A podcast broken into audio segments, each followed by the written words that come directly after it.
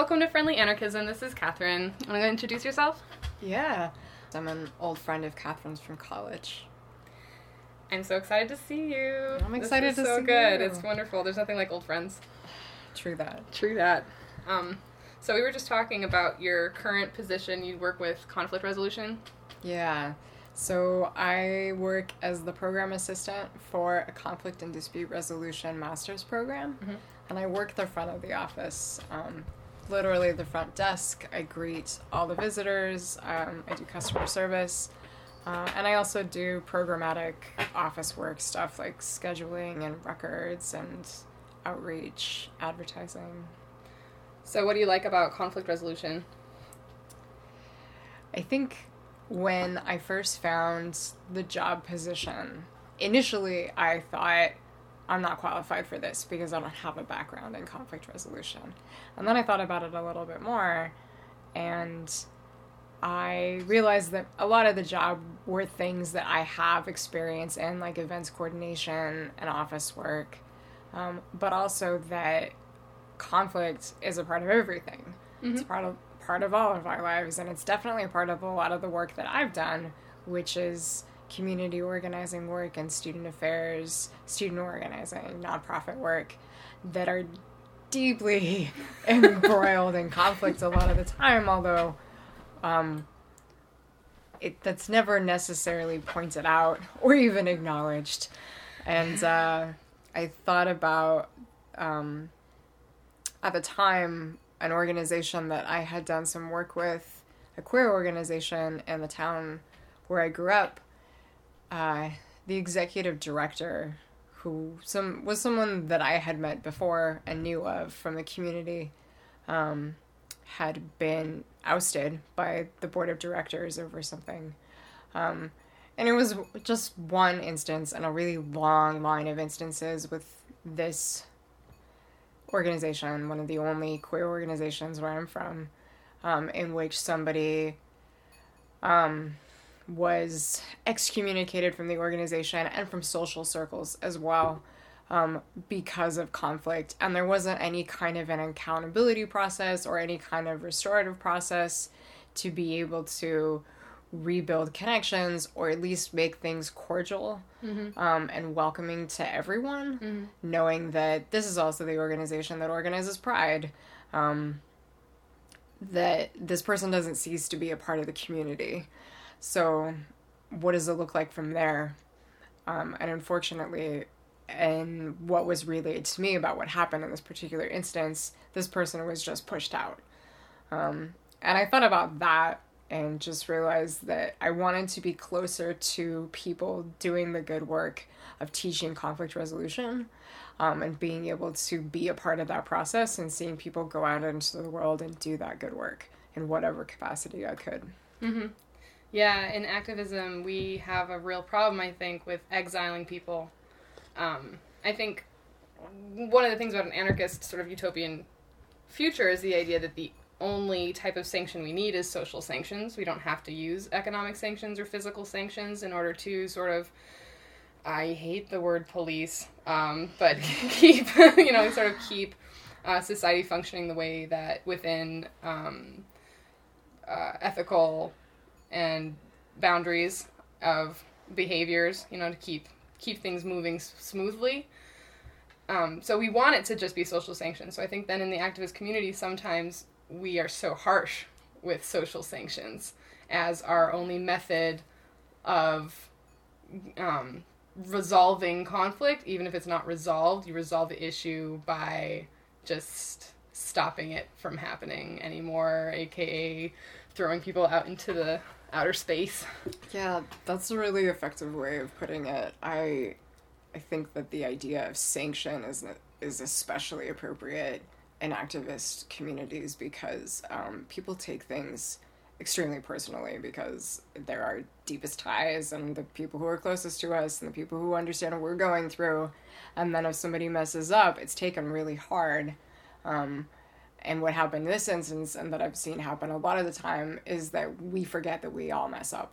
Um, and everybody makes mistakes, and we all make bad mistakes too, like really big ones. Um, so I wanted to see changes in myself and changes that I could help instigate with the students in our program um, and the work that they will do professionally.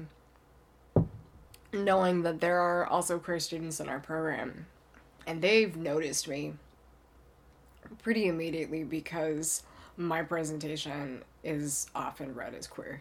It's more often read as queer than not read as queer. And um, in being noticed, I immediately made these connections with those students, and those students are really focused on going out in the world and working particularly in queer issues mm-hmm. um, for the most part. Some of them some of them are more invested in working in things that are a little bit more outside of that, but similarly to there being conflict in everything, almost everything also has a queer aspect to it mm. as well. So, getting this job was kind of a big rationalization of all of the things that I'm passionate about that I can definitely relate a lot of them to conflict, and I can also relate it the conflict um, resolution and mediation as well as student affairs and generally college work back to the things that I'm passionate about too. It's so wonderful. I'm so happy to hear that. Yeah, thank you. Yeah, I love we're talking to each other, and it seems like we've both come to this, um, come to coming to good places, and it's so wonderful to have friends and see friends go on that journey and come to those places. So mm. it's nice to share this with you. Um, thank you. So conflict revol- why is conflict so hard? that sounds like I guess kind of a silly question, but it's also like, what is it that makes it so difficult in our society to talk to each other, you know, and to yeah. to to see each other's points of view. Um, I think a lot of the times in activism too, we're dealing with like really painful stuff. Yeah, it's like extremely personal, painful yeah. issues. Kitty cat, you're making this hard. It's okay. we're we're here at my house with my cat, just so you know. Getting a little extra Harold ro- love right now. Yeah, my cat's name is Harold. um, I think part of the reason is that I think culturally and socially we're not taught very constructive methods of talking things out. And so, especially when we're children, if somebody does something to harm somebody else or does something that hurts somebody else's feelings, there's not really a conversation of like what is it that you did and why did you do it and let's actually talk about it. It's just don't do that again. And mm-hmm. say you're sorry. Um, knowing that some things are going to happen by accident um, and some things are going to happen again um, if we're not going to actually talk about why they were done or how they happened mm-hmm. rather than the just don't do that again. Yeah and also being taught that you solve problems by running to authority you that know? too. So you have a problem with somebody, you go tell the teacher, you go tell a cop, you go tell somebody else, you outsource the conflict. Yeah. You know what I mean? We can't be effective um, solvers of conflict mm-hmm. ourselves. Like, mm-hmm. we can't have our own dialogues just of our own volition, and that we're strong enough to do that. Mm-hmm. Um, and I think that there's generally an issue of having enough trust in ourselves and knowing that it's it's a part of the process to make mistakes.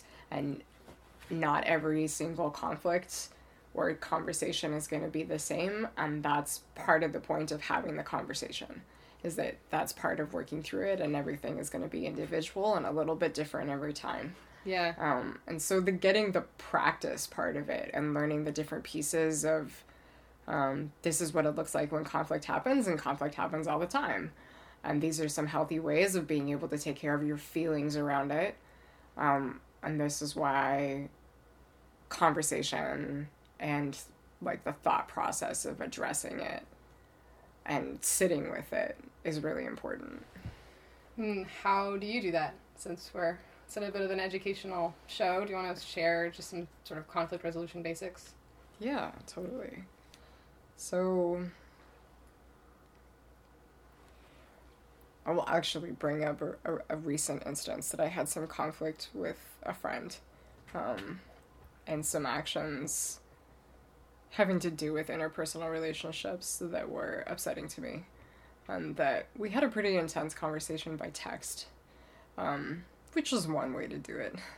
Um, but when it finally got to the point that I felt like we were continuing to repeat ourselves and both of our perspectives were not necessarily going to come to an amicable end um, or an understanding that um, was necessarily going to be as constructive by text message, I, I suggested that we take some time. Just take some time to cool off and work through our perspectives and then come back and talk in person. And that we could have an in person dialogue and then also be able to hear each other out um, and acknowledge that there were things that I didn't know and mistakes that I made in that process that I also hurt this person. Um, and so I think that one of the biggest parts of conflict for me is both the process of being able to say, I messed up too, and not just have a one sided dialogue of like, this is why you're upsetting me, but also like, I know that you're upset in this situation too. We're both upset. Um, and also knowing that a lot of conflict is not necessarily emergency based. It doesn't have to be solved right now. Mm-hmm. We can give it a little bit of time mm-hmm. um, and some air and come back to it later. And I gave it, I think, a few months, and I just recently texted this person and said that I wanted to follow through and have that conversation. Um, and I think that that's the other important part of conflict and being able to resolve it is if you decide to like call a cool off period or some time to a conversation, don't let it drop.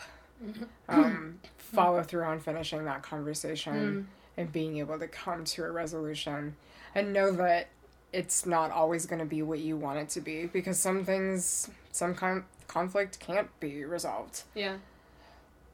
Um, what about you? I it's interesting to talk about texting because the more activism I do, um, I am a very passionate person, and I I'm not afraid of conflict.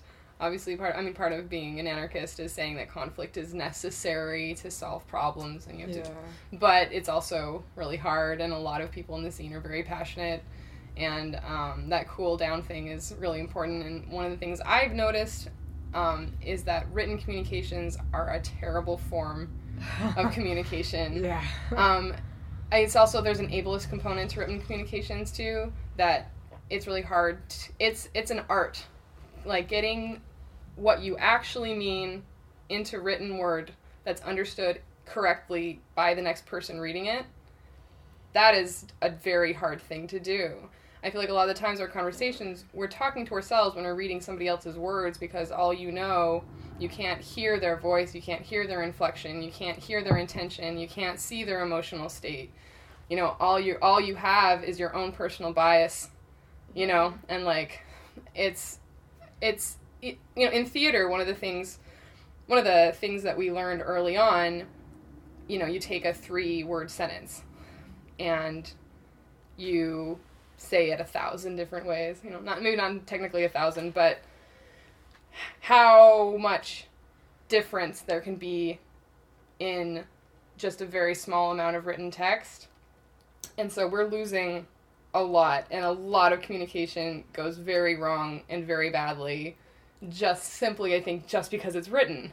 You know, I, I really want to see, and I've found this out about myself, is that I have a really hard time I read into I I project on a personal level, this is something that I've had to figure out about myself over the last year throughout a lot of different kinds of conflicts within activist circles, is that I definitely project my own biases onto written communications.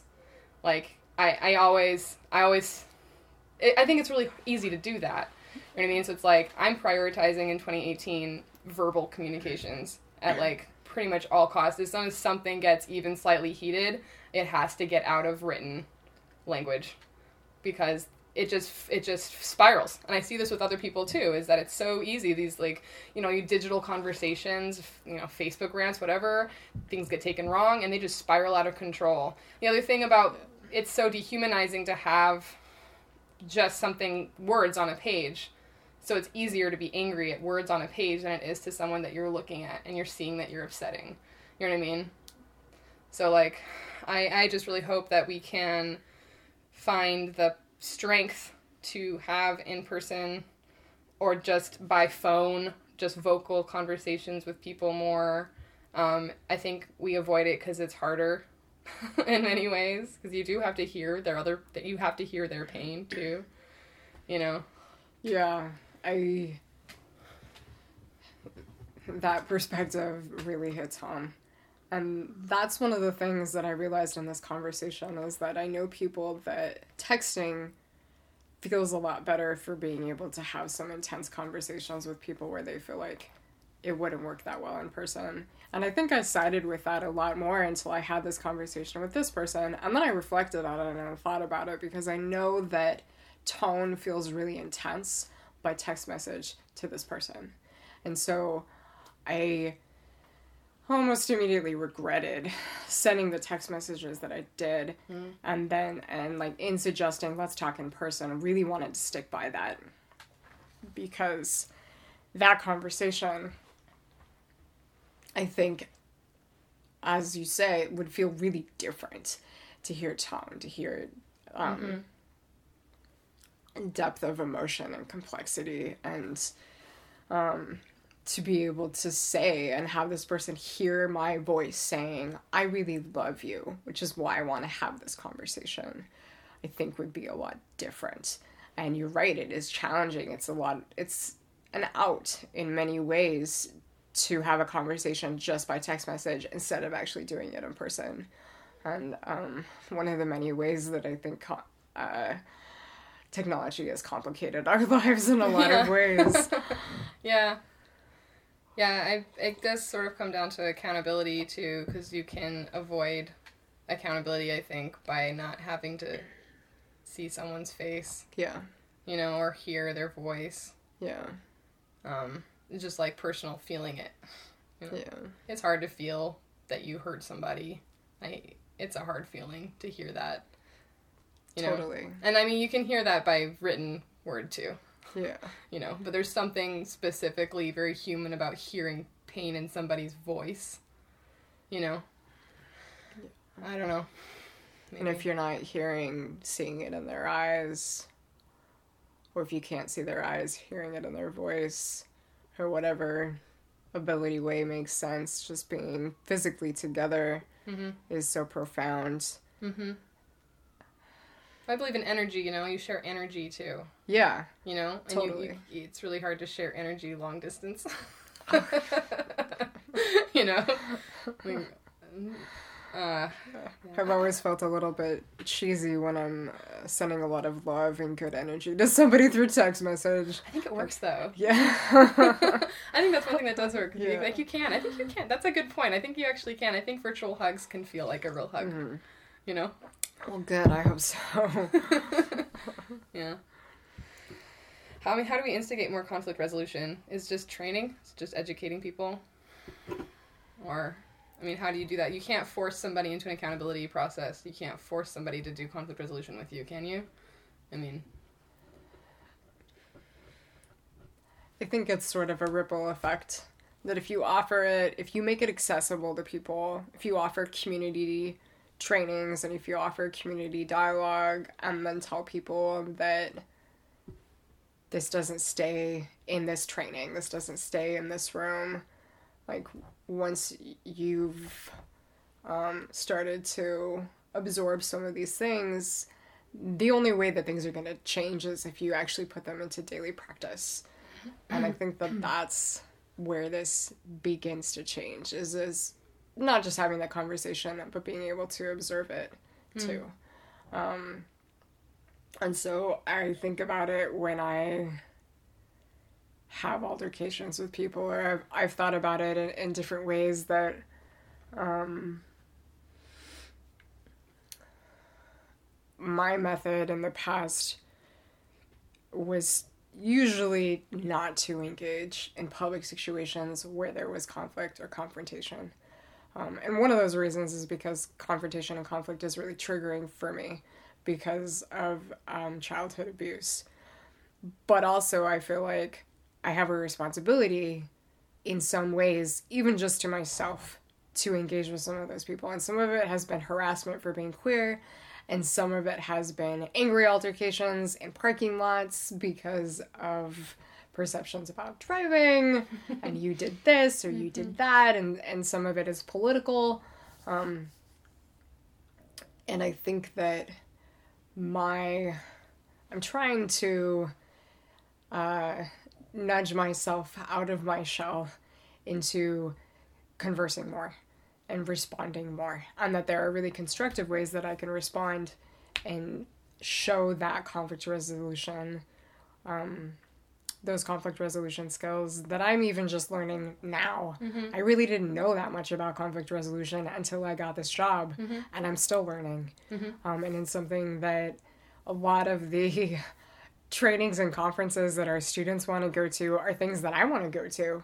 Yeah. um, that I'm just trying to think more critically about it because if we have students who are coming into the program or if we have visitors that are prospective students who have questions, it would be really awkward for me to look at them and say, Well, I just work here. I don't know anything about conflict resolution.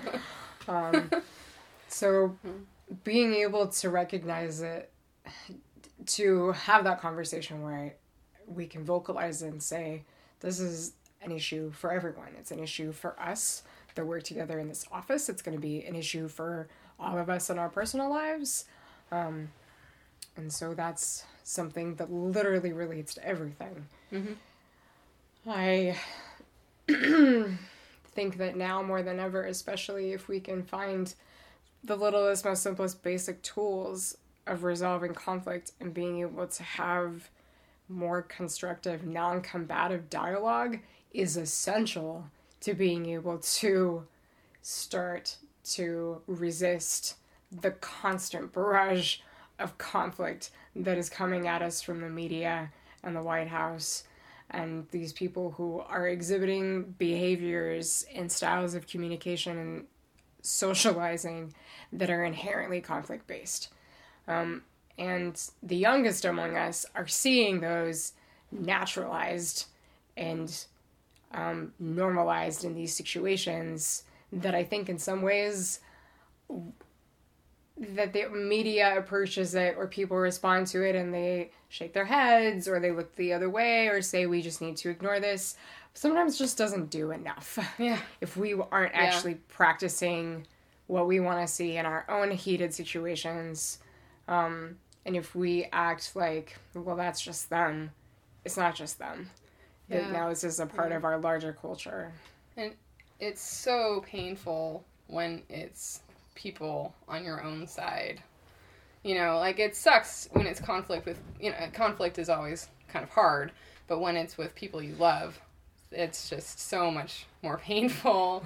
You know, like being fighting with other leftists just like is takes so many spoons. it just like hurts me so badly. And it hurts so many people so badly. A lot of us are really sensitive too, so it's like and a lot of us are introverts. I'm like really an introvert, so it's hard to when conflict arises, it's it's um it's hard to get that right level of conflict. So it's 0 to a 100, you know.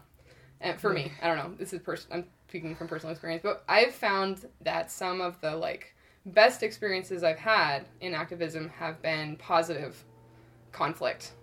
Um, you know, like I have have people when you have built a relationship with people, you know, and you're working on problems and problems come up and there mistakes happen and conflicts happen and arguments happen and when they are resolved in like a trusting like hearing each other green lens assuming best intentions way it's so satisfying like it just feels so like it's just a huge like like sigh of relief when those when those things go well because then you end up with something much stronger Yeah. you know you know because both people everybody tends to bring something to the table and a new perspective and if there's a way to like get those things represented and spoken through and worked out um, just the end product is so much stronger and so like practicing that positive c- conflicting thing is not only important it's like really helpful. It's also anarchist praxis is preventative measures right? We want to stop like stop fascism before it starts like work work towards a better world like work against these negative forces in a preemptive well preemptive is it's a fraught word but a way where we can like stop it early so that it doesn't get to the point of like intensive conflict and that i think is a scalable situation where you can have like these like micro conflicts between each other.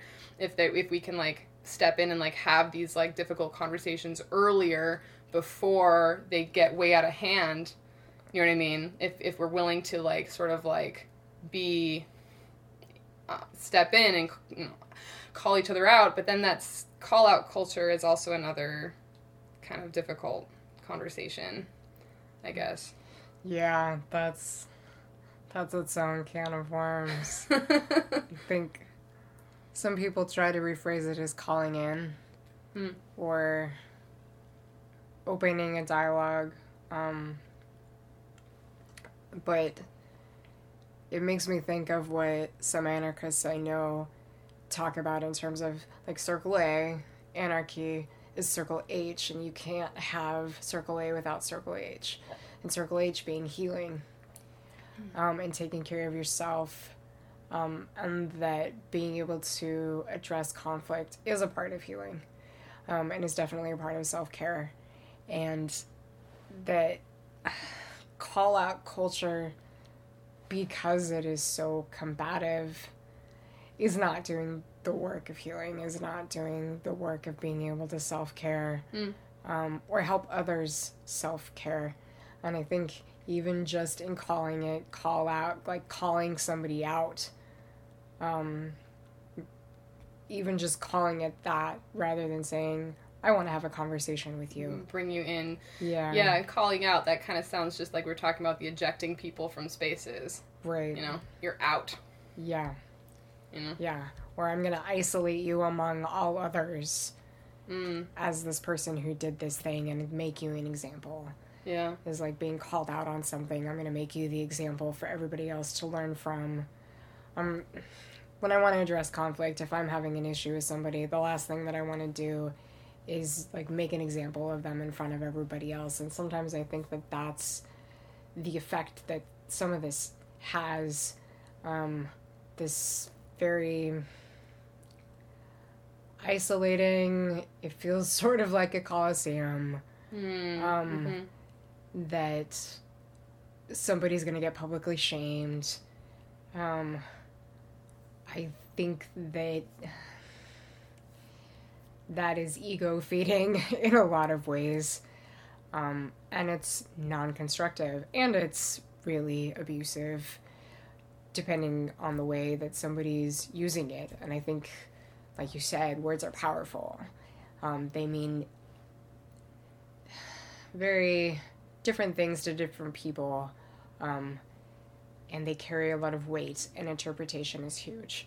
And so, just the idea of the words calling out, um, rather than having a different way of putting it, like having a conversation or Mhm. calling somebody Yeah. in. or addressing an issue Yeah. or something yeah one of the best um I, a lot of it does come down to trust you know? Mm, these good conversations i've had have generally been with people that i have um, built a relationship with already you know that we have a trusting we can trust each other with um, like they know that i'm going to hear them and i know that they're going to hear me you know? And that can be hard to build trust um, especially i think in a situation with um, scary activist work where there is a lot of fear of betrayal and fear of um, you know Yeah. people you know snitching or all of these things. So like building trust can be really hard and so important. I just wanted to bring me up to bring us ugh, bring us to another thing i wanted to talk to you about is the power of dance seems like a non sequitur but one of the best trust exercises or like trust um, or conflict resolution workshops i've done was within a dance framework where we and it was a it was about consent. It was a, a dance workshop about consent and trust and conflict and i think all those things kind of work, work together you know, where we use our physical physical space to like read each other to know if it was when it was okay to touch and or not touch or like move around each other and like be aware of each other's presence and each other's comfort levels and like each other's um, and then just the idea of like continuous movement um, you know because we we had talked about dance and you're a dancer Yeah.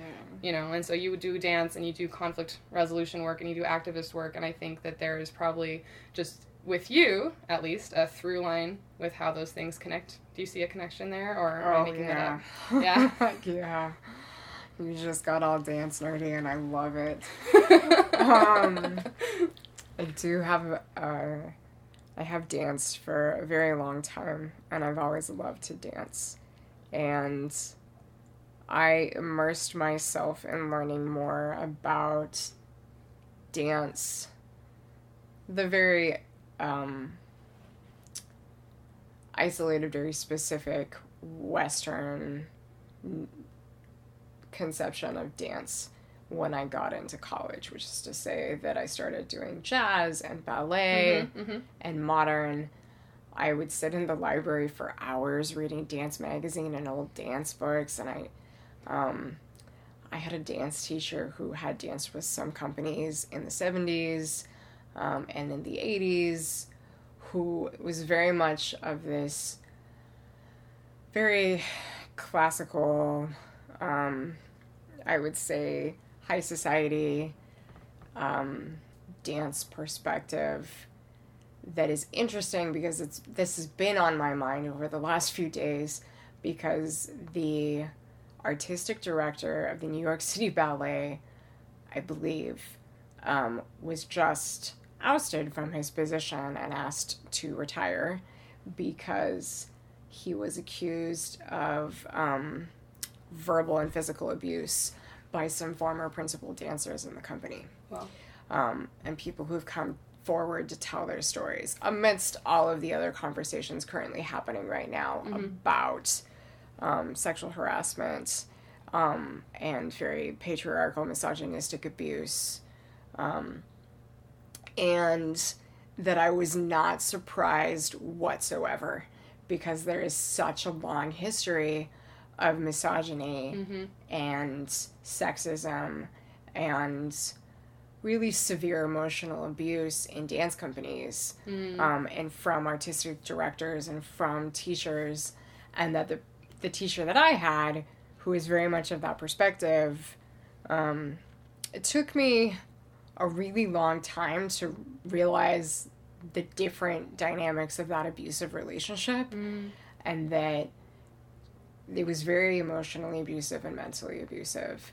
Um, and that the perspective that was always put on me was that I was good, but I would never be that good. Mm. And I would I would maybe be able to get a role, like a, a minimal role in a company, um, but I would never be the perfect, amazing dancer that some people are.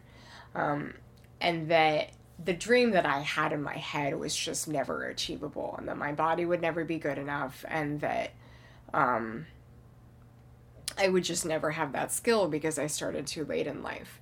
Rather than dance being this amazing thing that so many people can share in, Mhm. and that our love for it is what makes it amazing, not necessarily the different skills in it. Mhm. And so, um, the conflict that has existed in dance for me has definitely been a relationship between myself and the thing that I thought I loved for so long that eventually I had to walk away entirely.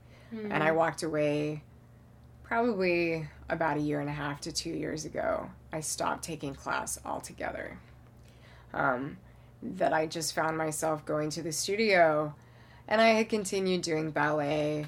Um, I continued doing modern and I started doing some aerial dance after I graduated from college. Um, and it was still hard for me to go to class without having this really self abusive cycle of feeling like that I would never be good enough. And I would go to class and I would leave class crying. Um, and I didn't like the way that it was always in dance class that my teachers would notice before anybody else if I had gained or lost weight.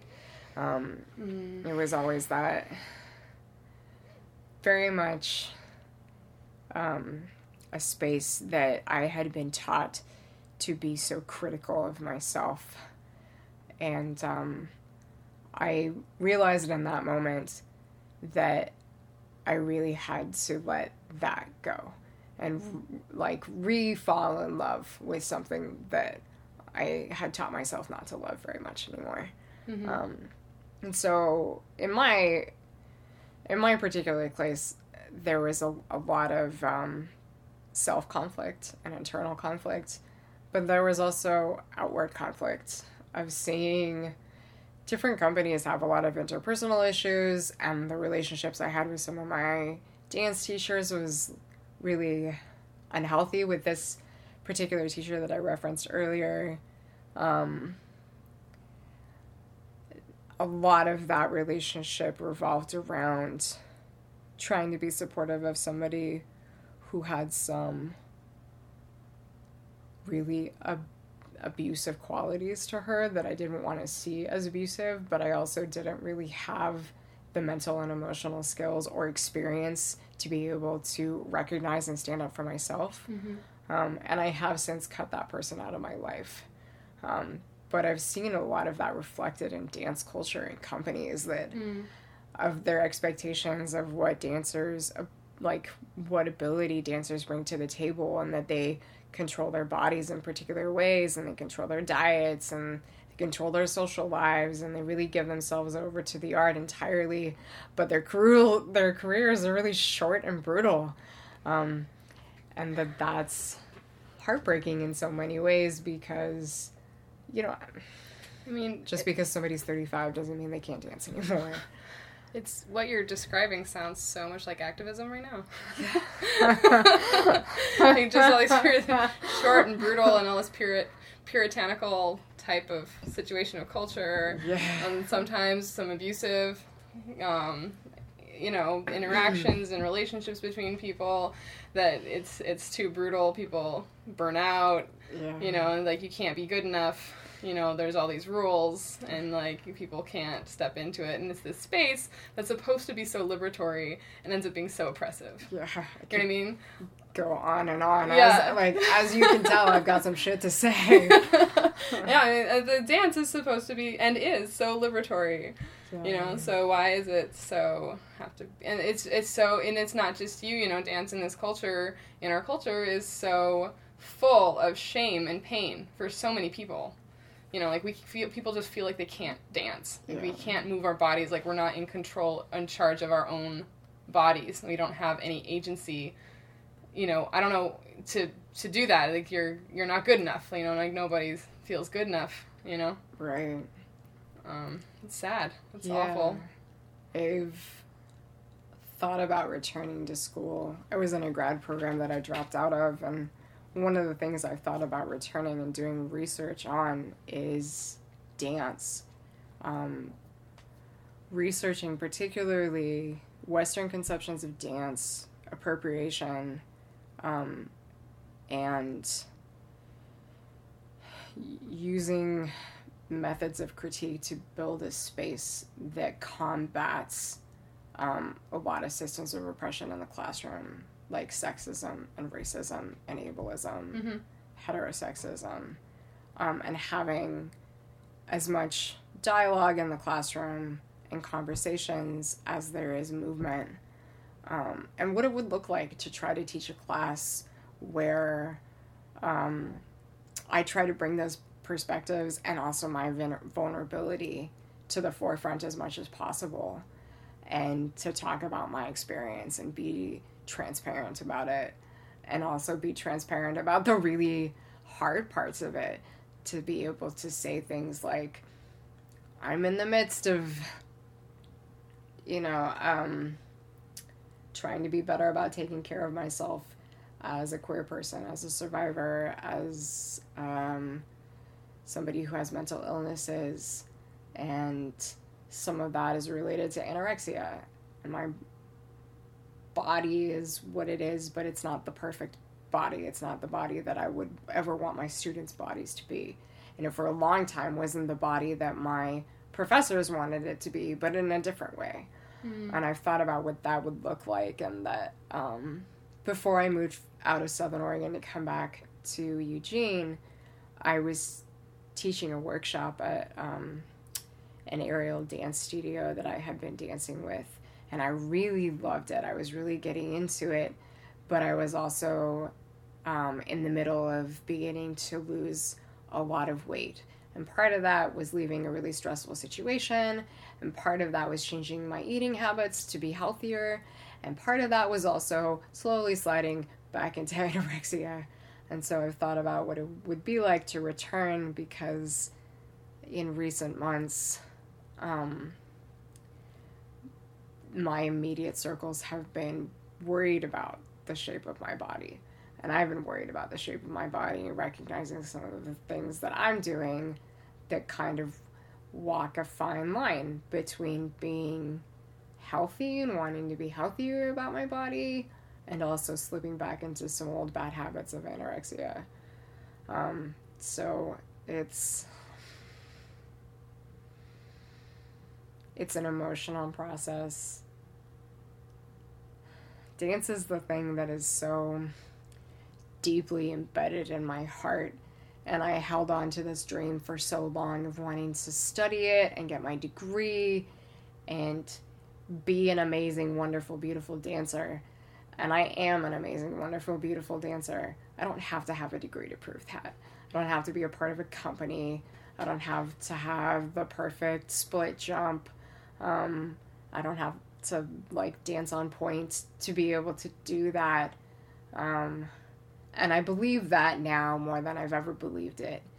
Um, but that's also a process in getting myself to believe those things just as a, is as much of a process in believing that my body is perfect and wonderful whatever shape it is and my brain as much as it is really hard for myself to function a lot of the time and I convinced myself that I am so unhappy and I've been so unhappy for so long and that I I am really good at convincing myself that life isn't worth it that that's like a part of a, a long experience of depression and like the self-harm and the self-abuse and like all of this mental health stuff that I'm working through is so deeply tied to the relationship that I have with dance which is also tied to conflict. uh huh. Yeah. Yep. Yep. That was. Thank you for sharing that. Yeah. Thank you. Um.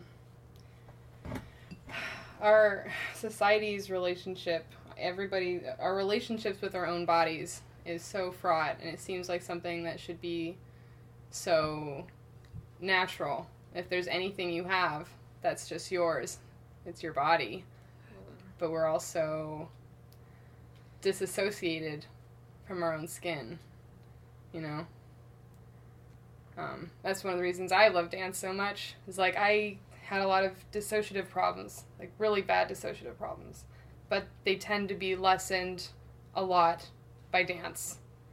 You know, like if I can move, if I can dance, then my dissociation was much um, not as bad. I don't know, it's something about like just realizing that you are connected to your space and your body and just like the stretch. And of course there's a physiological um, chemical things that happen when you both are happy and dance makes me happy and as well as just movement of your body. You know i think it's we were talking earlier about language. We talk about the revolution we talk about the movement you know.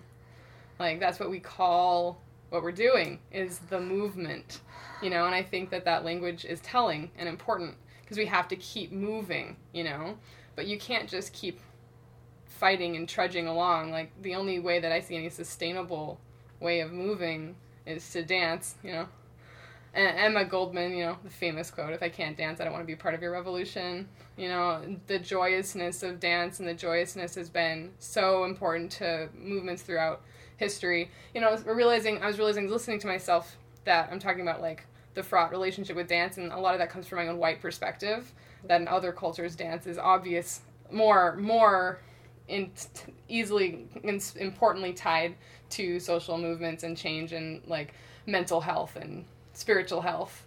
You know what I mean? In a way that um, my own personal like American white culture is just completely devoid, and maybe that is part of why what comes into the um, you're talking about appropriation, which is a huge conversation when you're talking about dance in this country, especially you know I mean everywhere, but like in America, the appropriation of dance Yeah. um, from from other cultures by the white culture is um, if you have really intense and important conversation to have. Yeah.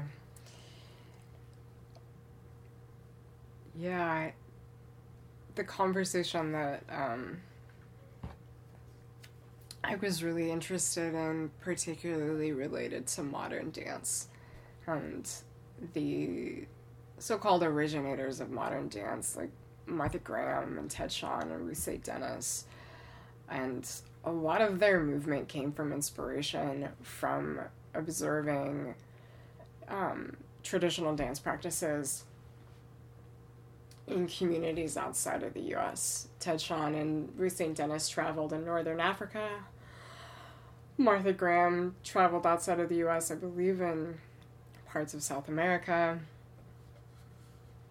And so they're often lauded as the creators of this amazing style of dance when much of that movement came from other communities that have practiced traditional forms of movement for generations, but who were never actually cited.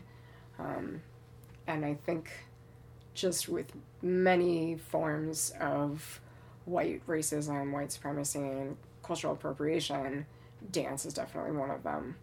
Um, um, on the subject of recognizing dance as uh, a method of bringing together community and and of movement, of recognizing that word movement, of occupying um, multiple definitions, social justice work, being able to see it. Um,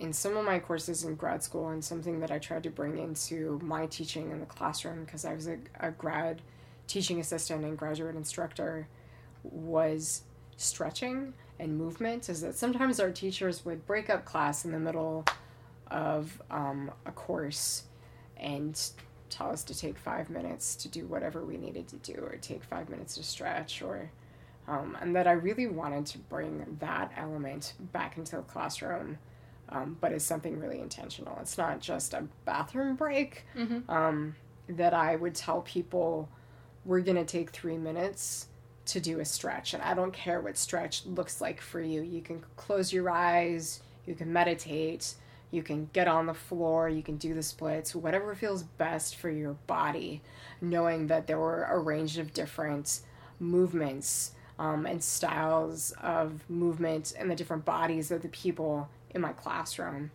Um, and that's something that, should I return to teaching, if I go back to grad school, I think I'll probably get a degree in something social justice, systems of oppression related, um, and then get an instructor position at a community college and try to reincorporate that element into the classroom is that those are the two the two things that mean the most to me is movements the movement in multiple ways.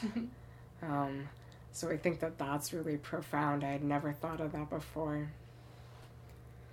I just feel like dance will save us all. if you think all the things that I care about, um, empowerment, consent, you know, like understanding our bodies, loving our bodies, you know, the power of um, um, movement and liberation and uh, bringing the joyous, the joy back into the revolution as both because that's how you um, avoid violence you know whenever possible and all of these things i feel like can be encompassed in the act of dance and bringing in community bringing community together you know all a joy like a celebration uh, is um is all in dance you know? Like i've always loved dance. I've always been a dancer. I've always you know i did i did um, dance for professional theater for a long time. Uh, i mean uh, yeah design for dance. Um, so me figuring out how to re-engage dance into our um, praxis is something that I'm really interested in, and like talking to you and talking about how that like can ties into all of this like conflict, both internal and external. Like I think those are really important conversations for us to have and try and figure out. And like, why is it so hard? You know, like what is it about this like liberatory act that has gotten so bent up into something that was so painful? You Yeah. know like how did that happen and how can we undo that and how can we like prevent that you know because what if other people are getting into dance and then just get crushed it's awful Yeah. I think about when I was finishing my undergraduate degree, I was in my capstone course looking over some documents with my classmates brought to us by our professor um, that talked about sociology majors and what careers they had. And there was one person who was teaching hip hop dance to youth. And I pointed that out and I said, that's really cool because that's what I'm passionate about. And at the time, I kind of felt like I was bullshitting, that I needed to say something in class. And that's really the thing that spoke the most to me. So Uh-huh. fine, I would say it. Um, but that I wasn't really sure how that person actually got that job Yeah. with a sociology degree. but really, it's so deeply connected yeah and um, our what I've seen of so many people who've majored in sociology or social sciences in general is that they're really deeply invested in social justice movements, Mhm. um, and that our passions and the things that make us happy are really at the heart of that. Is being able to find that happiness and find stability and um, fuel us being able to be um, prosperous. That's a word I've been using lately. Mm. It's not just um, successful or engaged, but but prosperous. What does prosperity look like in marginalized communities? What can it look like? And that I I believe that um, that is an ongoing thing that will probably shift in a lot of ways in my brain. I'll envision it in different ways throughout my lifetime um, and be dedicated to seeing that come to fruition in different ways, Mhm. um, depending on where I'm at with the movement, whatever that movement might be. And lately, it's been it's been in different ways that I've been involved, but much less um, at the forefront than I used to be really immersed in it all the time. Mhm. I lived and breathed my activism in some ways, and since then, um, I got a job that I would say is definitely related to social justice, Mhm. um, but is also something I can just leave at work. yeah Like, Mhm. The scheduling and the records and stuff doesn't have to follow me home, yeah right? yeah but I can have really awesome, meaningful, profound conversations with professors and students in the office. Mhm. I can be a part of the trainings.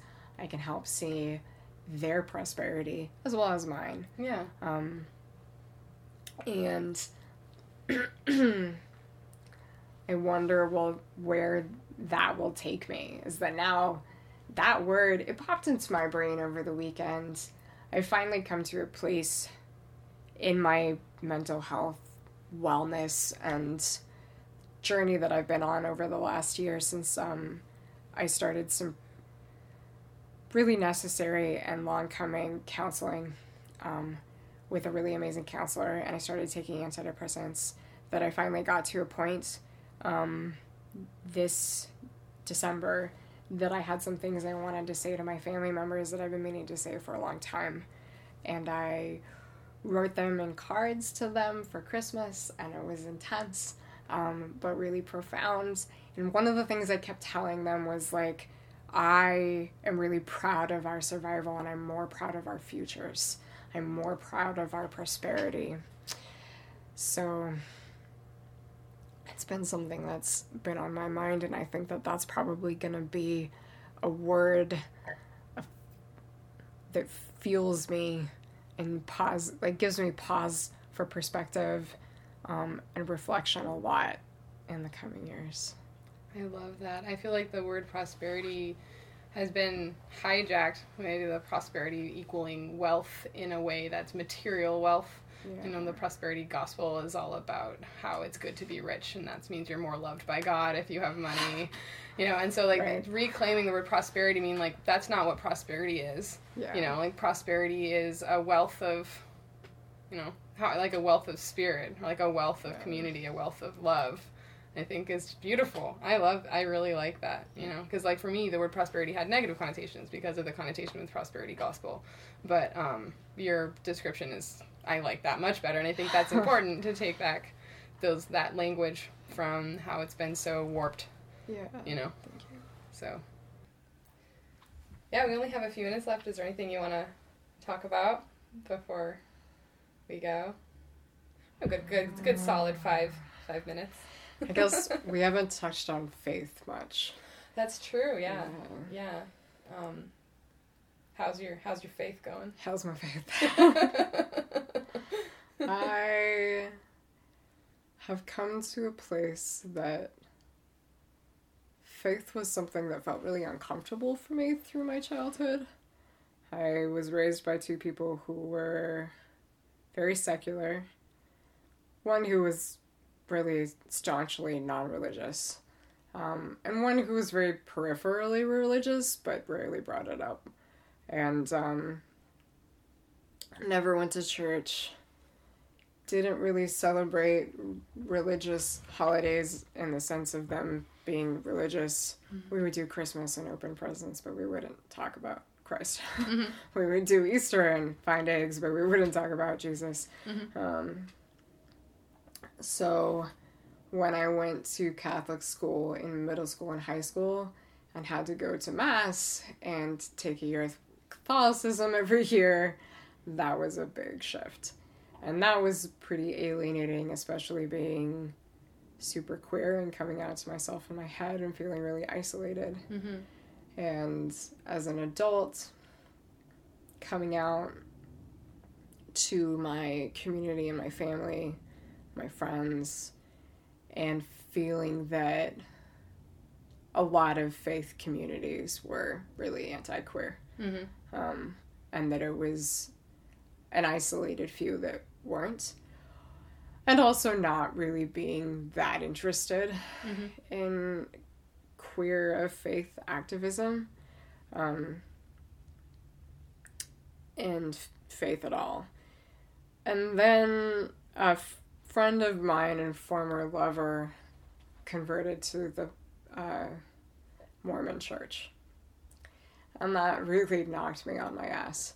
And I panicked and I thought that she was forced to convert and I was worried about her and she kept assuring me that she was fine and wishing me well and then stopped responding entirely. And for a long time I was angry. And said a lot of disparaging things about religion and queer people and uh, felt that someone I loved was stolen from me and felt like um, religion was not something that I would ever understand and never wanted to excommunicate people from my life because of faith. And it took me a long time to stop being angry and to come to a, an understanding that whatever it was that she found, it made her happy. And that's all I wanted for her. And it hurt to be cut out of her life, but it's what she wanted. Um, and then she left the Mormon church. And then she contacted me. and when that happened, I was hesitant but interested in having conversations. And she was really honest and upfront and apologetic. Um, but said that she had found something that was that. It was something that she wanted at the time. It felt right. And she felt like she had to let go a lot of her past and a lot of people that she had called community before. And that she had found a community that felt really loving and safe for her. And she was in it for as long as it felt right. And as soon as it stopped feeling right, she left. Um, and went di- back to dating women. um, but at the same time, I was also beginning to date somebody who was reconnecting with her faith um, as a queer person who had been affected by her Catholic upbringing in some pretty um, severe and stifling ways, mm. in which her church community tried to pray the gay out of her mm. and had some really negative experiences that she walked away from her faith for a while and was trying to reconnect with it and, and find what it meant to be Christian and queer. Um, and what it meant for her to have a relationship with Jesus and God and to love herself, and that she could be a part of that picture. And I knew somebody who also went to the University of Berkeley School of Religion. And so I was starting to come around to wanting to have a more honest conversation with myself of knowing and loving people in my life who felt really connected to their faith. Um, and then that was only one representation of faith among many representations of faith, Christianity being just one of them. Um, and wanting to understand that a little bit more and, and what it meant for me if I have faith. What is that faith? What does it mean? And um, I've tried to have more honest conversations with myself about that and find ways to be um, to be in solidarity with the people that I love with their faith. And it, like, doesn't mean that I have to partake whatsoever. Um, but I found with the ones that I love, I want to be supportive of the things that feed them and make them feel whole. And faith is one of those things.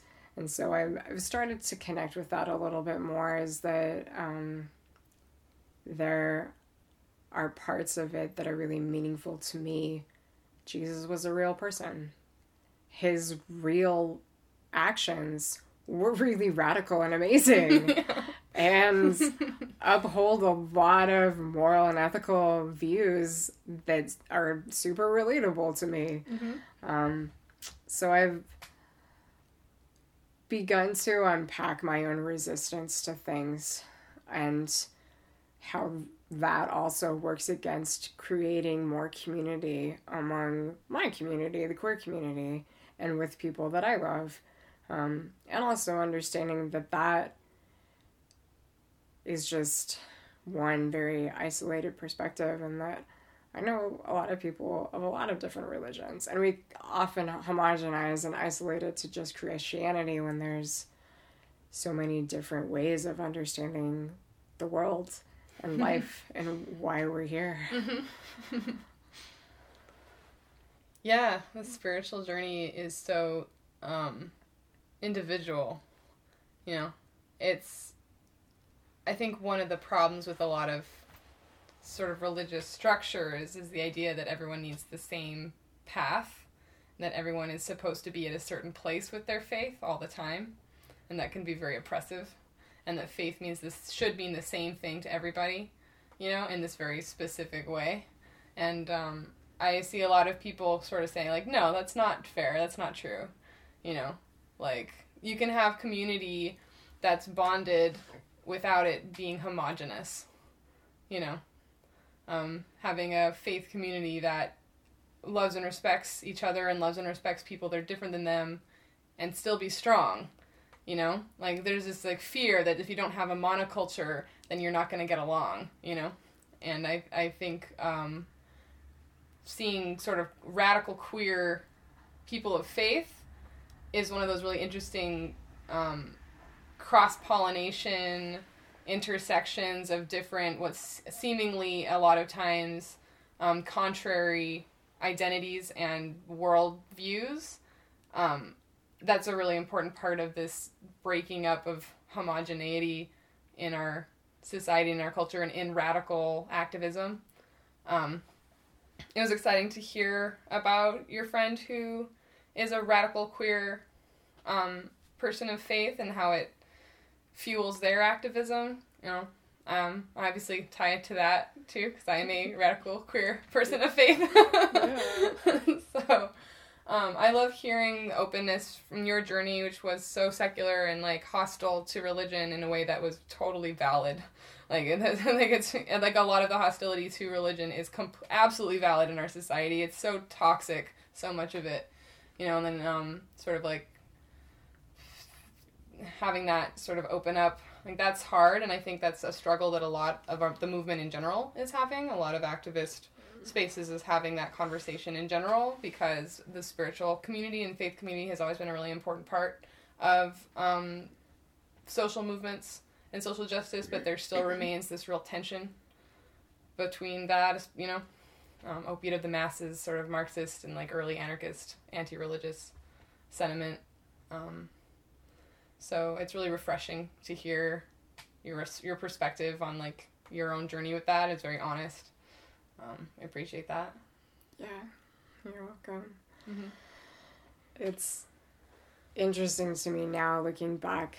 I feel like I've I've gotten to this age now that I'm starting to see a lot of the choices that my parents made when I was a kid because they were trying to parent the best way that they knew how. Mm-hmm. And, you know, there's no um, perfect parenting book for how to do all the things. Mm-hmm.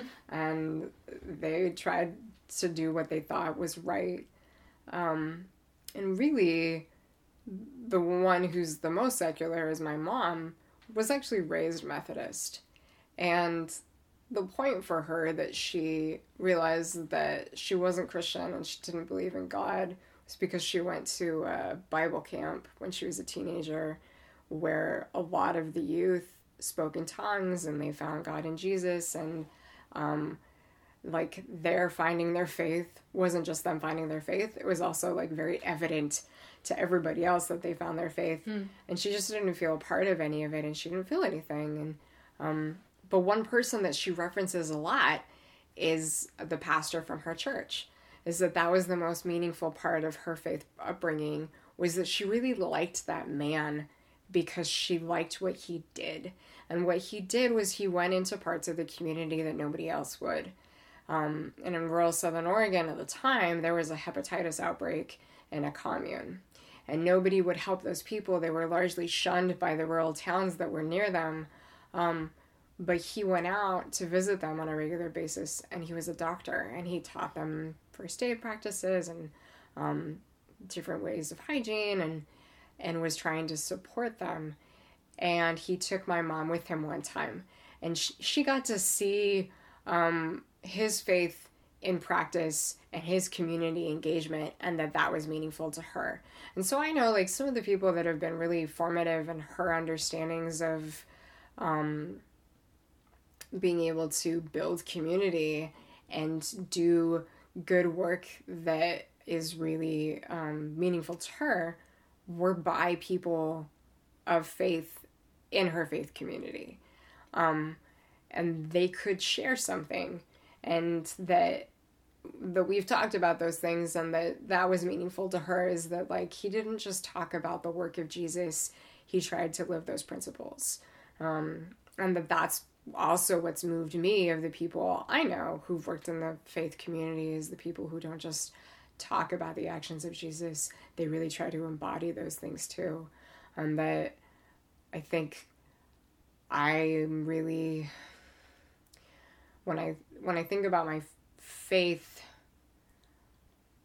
I think that a lot of my faith comes from the idea of trust and love um, and that my trust and love, especially in the ones that I've lost, that's that's the whole point is that I have faith that at some point I will reconnect with them.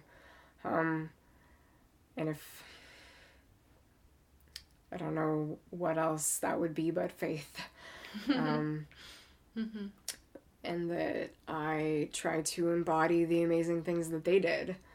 And I, I think that we can lead by example from Jesus. We can lead by example from um, the meaningful people who've been in our lives. And that I think one of the things that's really moved me a lot as an adult is recognizing the people that we often really romanticize as also incredibly human and very flawed and that they made mistakes. I'm sure Jesus made mistakes. I'm sure that that was all a part of the learning process and trying to lead by example. Mm-hmm. Um, and that Jesus made friends with and hung out with a lot of people who were treated as deplorable and that like their mistakes could not be forgiven or they were not socially acceptable Mm-hmm. um, but that those people were human and deserving of love um, and the people in my life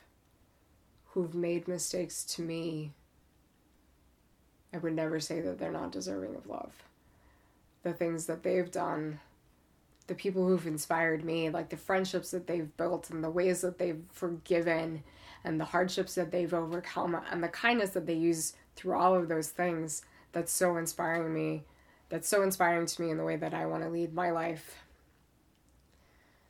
If I had to define my faith, I would say that that's a big, that would be a big part of the definition. And I'm still not great at defining exactly what my faith is. That definition will probably never be solidified. I think Yeah. that's part of the that's Yeah. the faith is a verb, both in a personal journey and in a in a practice. You know, as the body of Christ, we're here doing His work. You know, and like it's, faith is a is a is a practice, not just in a not just a theory, not just a feeling. You know, I I love that remembering that everybody is everybody is deserving of love, and then coming to the conflict resolution place with that understanding that everybody is deserving of love can be hard, you know. um, you know, the love thine enemies is the hardest, Oh, God. Hardest. and um, yeah, you know, it's this interpersonal conflict that is when we have to remember the most practice the most grace and when it's the hardest to do seems like a unfair Yeah. Yeah. you know um but i i love that just refocusing on on love always leading with love you know? Yeah. yeah that's a beautiful note to end on That is a beautiful note to end on. Thank you so much for having me. I really appreciate it. thank you so much for being on this was wonderful this I'm was sure a really good conversation There's probably 30 things that I meant to say I totally forgot. But, you know, that leads us into having future conversations. yes it does more it's more conversations always more communication more love more talking Absolutely. Okay, thank you Thank you.